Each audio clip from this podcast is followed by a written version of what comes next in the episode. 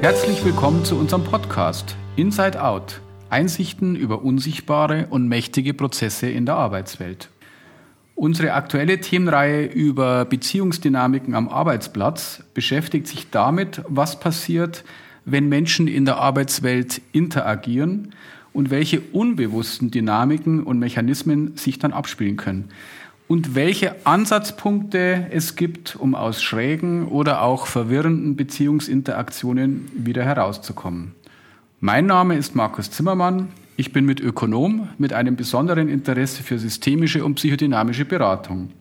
Mit und bei M19 arbeite ich seit der Gründung 2013. Heute spreche ich mit meinem Kollegen Dr. Matthias Lohmer über Konflikte oder besser vom Konflikt in mir zum Konflikt mit dir.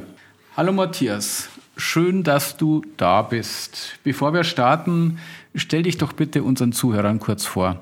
Hallo Markus, ich freue mich mit dir hier zu sitzen. Ich bin Psychologe, Psychoanalytiker und Mitbegründer von M19, Manufaktur für Organisationsberatung. Und ja, spannend heute mit dir zu diesem Thema einzusteigen. Ja, ich freue mich jetzt auch schon sehr über das Thema zu sprechen. Und ich bin schon gespannt, welche Anekdoten du heute vielleicht wieder mitbringst. Als erstes starte ich aber mit unserer Einstiegsfrage. Die kennen die Hörer ja schon. Warum lohnt es sich aus deiner Perspektive für die Zuhörer heute zuzuhören? Nun, Konflikte begleiten uns ja auf Schritt und Tritt.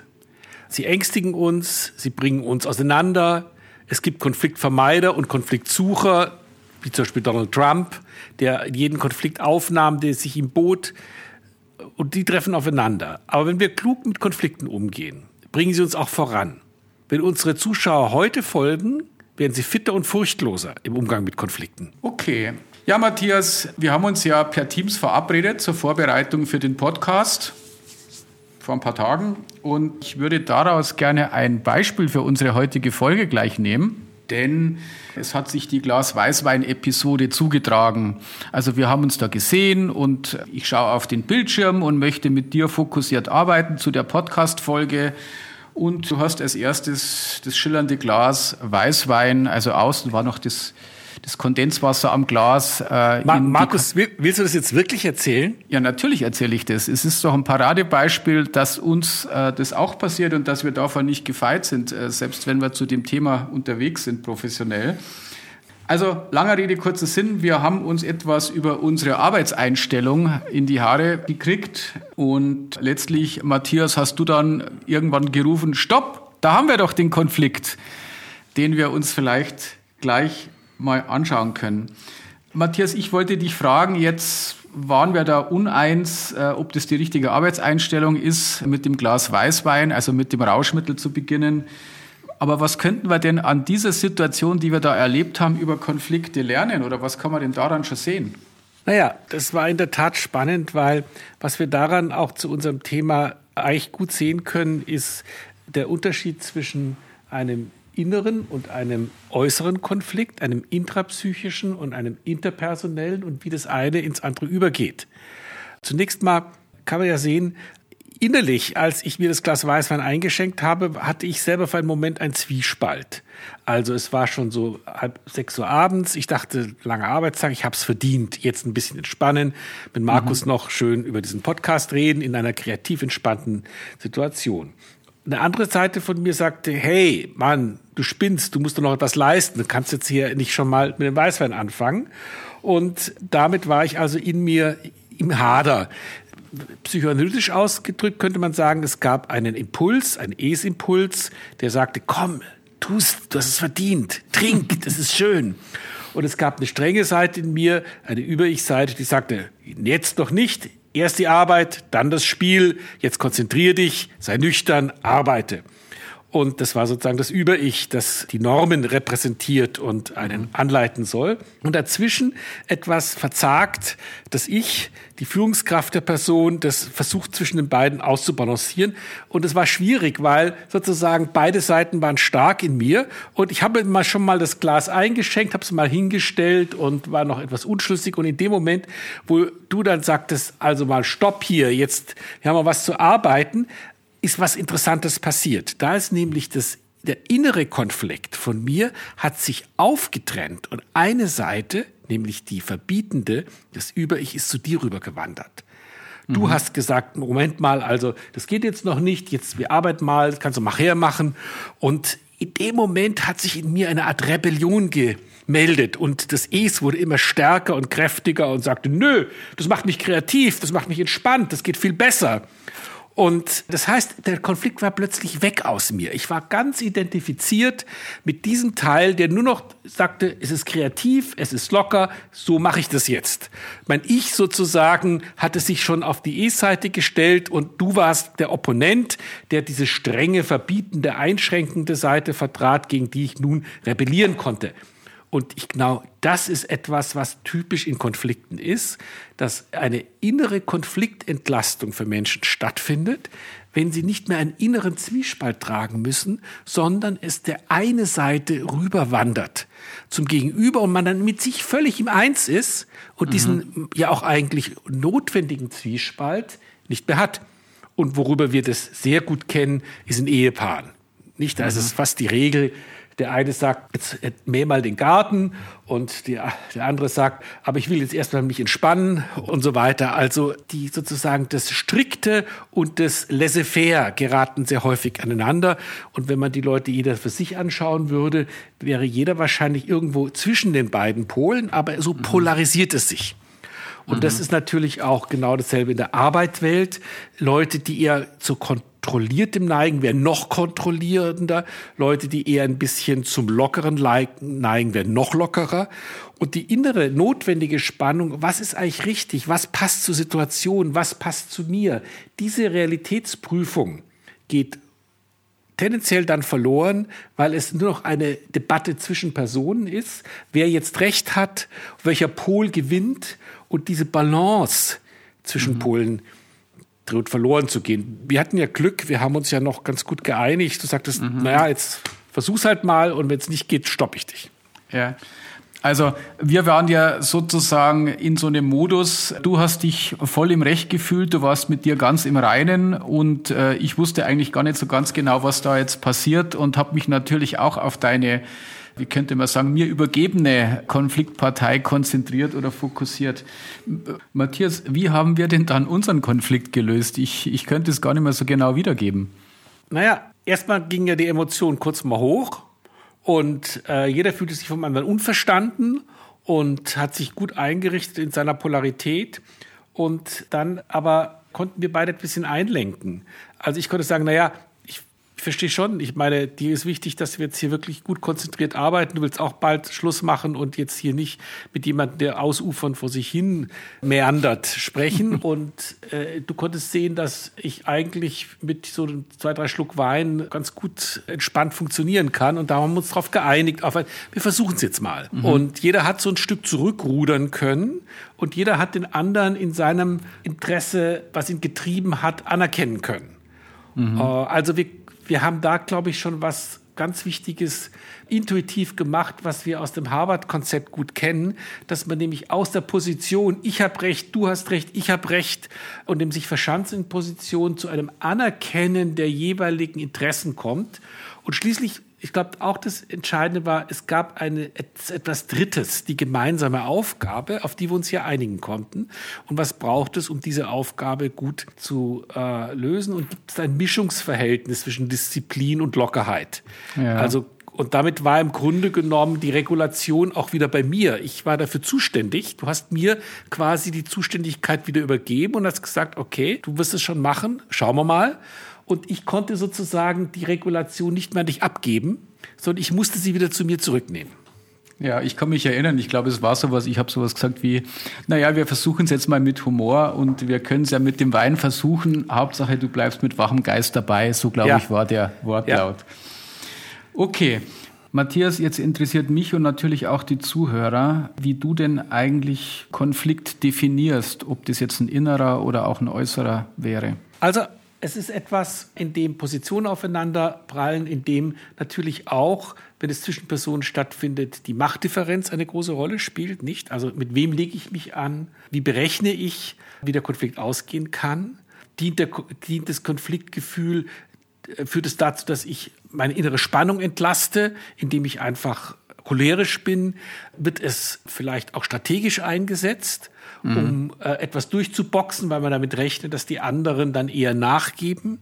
Wir haben also eine kognitive, eine gedankliche Ebene bei Konflikten, die durchaus quasi auch in cool blood sozusagen, mit kühlem Blut, äh, ein Konflikt bewusst eingehen kann. Wir haben eine emotionale Seite, wo etwas schnell mobilisiert wird, sowohl auf der physiologischen Ebene, Adrenalin wird ausgeschüttet, als auch auf der gefühlsmäßigen Ebene. Ich fühle mich zu Unrecht behandelt, ich fühle mich in meinem Autonomie, in meiner Autonomie eingeschränkt und das alles kann etwas sein, worauf ich dann sozusagen innerlich explodiere. Das heißt, wir haben die emotionale Seite, die dann natürlich in einem angeregt wird und wir haben immer die Interessenskollision, wir haben die Reibung und wir müssen aber auch sehen, dass so unangenehm manchmal Konflikte sind, sie uns auch oft vorwärts bringen, wenn man zivilisiert damit umgeht. Also Konflikte sind auch etwas, was auf ungelöste Widersprüche hinweist, auf etwas, womit man sich beschäftigen muss, was man klären kann und dann kommt man weiter. Mhm, mhm. Mich erinnert es an ein, an ein Beispiel aus der Praxis. Wir wollen ja immer schauen, was hat denn das mit der Arbeitswelt zu tun, was wir hier besprechen. Ich kann da vieles gut hören, was du sagst, begonnen vom, äh, vom Partner, der sagt, mäh mal den Rasen und ich würde mich eigentlich gerne entspannen. Oder eben auch, dass man Konflikte bewusst einsetzt. Heute sprechen wir ja vor allem über das, wie wird ein innerer Konflikt oder ein Konflikt in mir zu einem äußeren Konflikt. Und äh, mir fällt ein Praxisbeispiel ein. Und zwar ging es darum, dass in einem Beratungsprojekt aus dem Projektteam jemand von einer Ausbildungsreihe zurückkam. Ich glaube, es war eine systemische Ausbildung oder Change Management Ausbildung. Und diese Kollegin kam eben voller Eindrücke und Ideen und voll mit neuen Methoden und Ansätzen zurück in das Projekt, voller Tatendrang und wollte das Gelernte für den Projekterfolg möglichst gut einsetzen. Und die Kollegin war so ganz unverständlich, warum jetzt da die Auftraggeber und die Projektkollegen so im Widerstand waren und, und unwillig, das Neue auszuprobieren oder zu testen.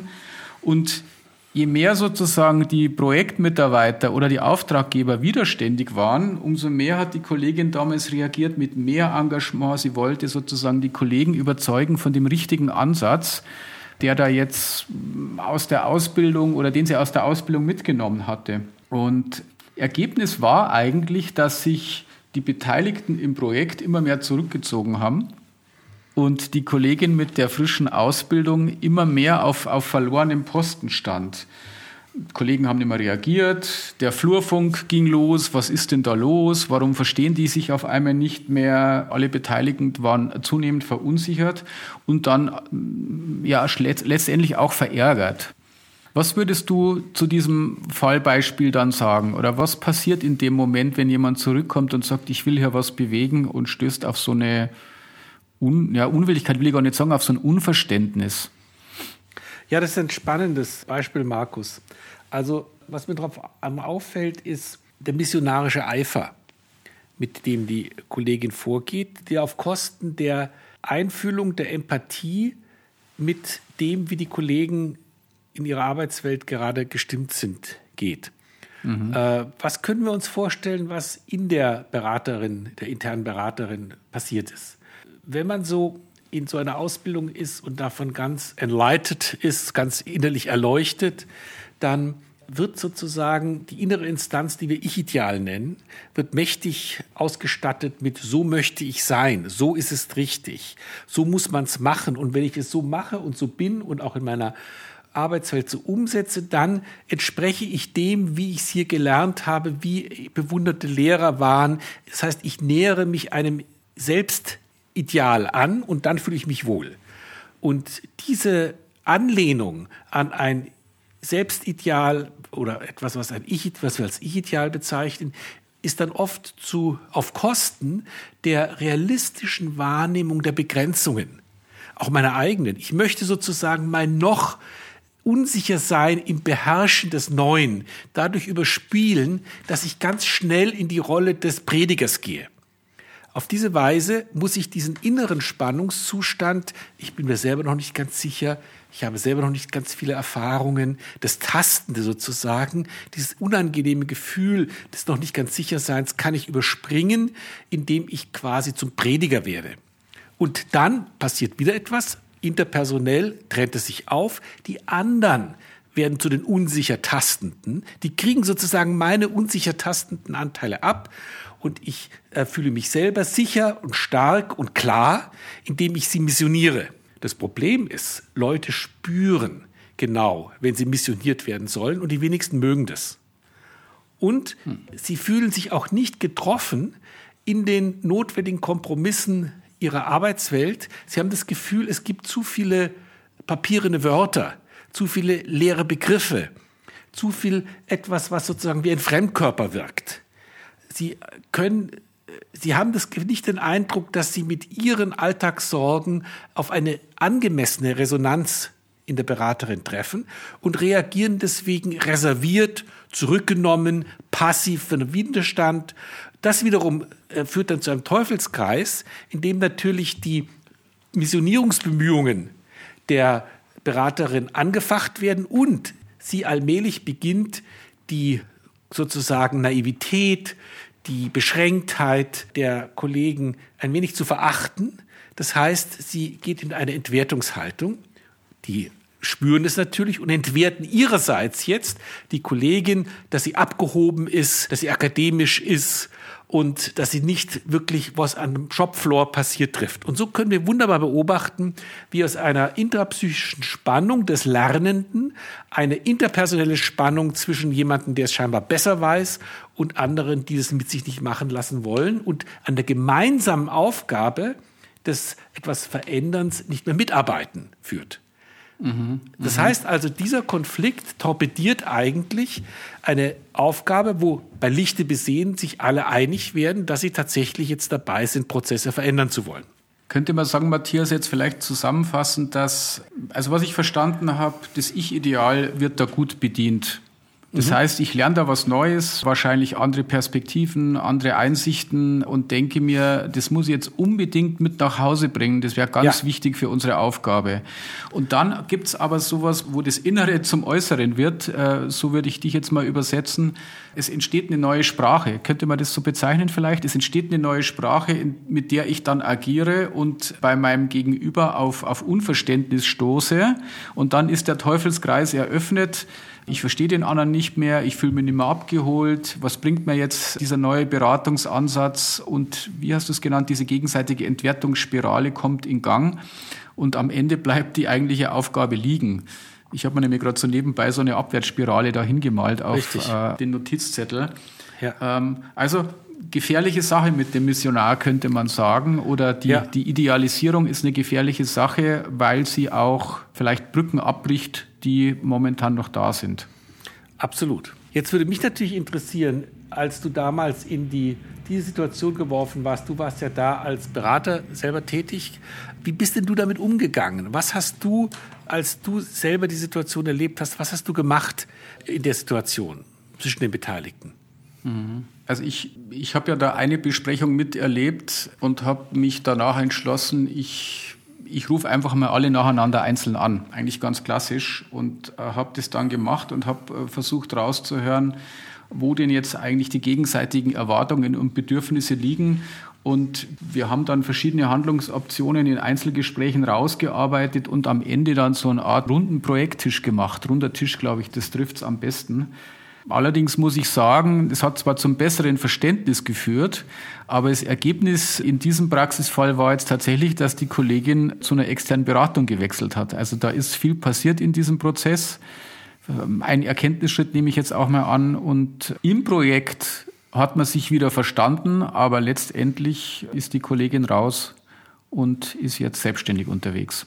Das ist spannend. Das heißt, die Kollegin ist im Grunde genommen, hat dem Sog ihres Ich-Ideals ist sie gefolgt und hat die purifizierte Form des Arbeitens mit den neuen Gedanken gewählt, nämlich in der Beraterrolle. In der Beraterrolle kann ich ja tatsächlich ein bisschen mehr Missionar sein und bin nicht mehr so damit beschäftigt, wie die Umsetzung sein wird.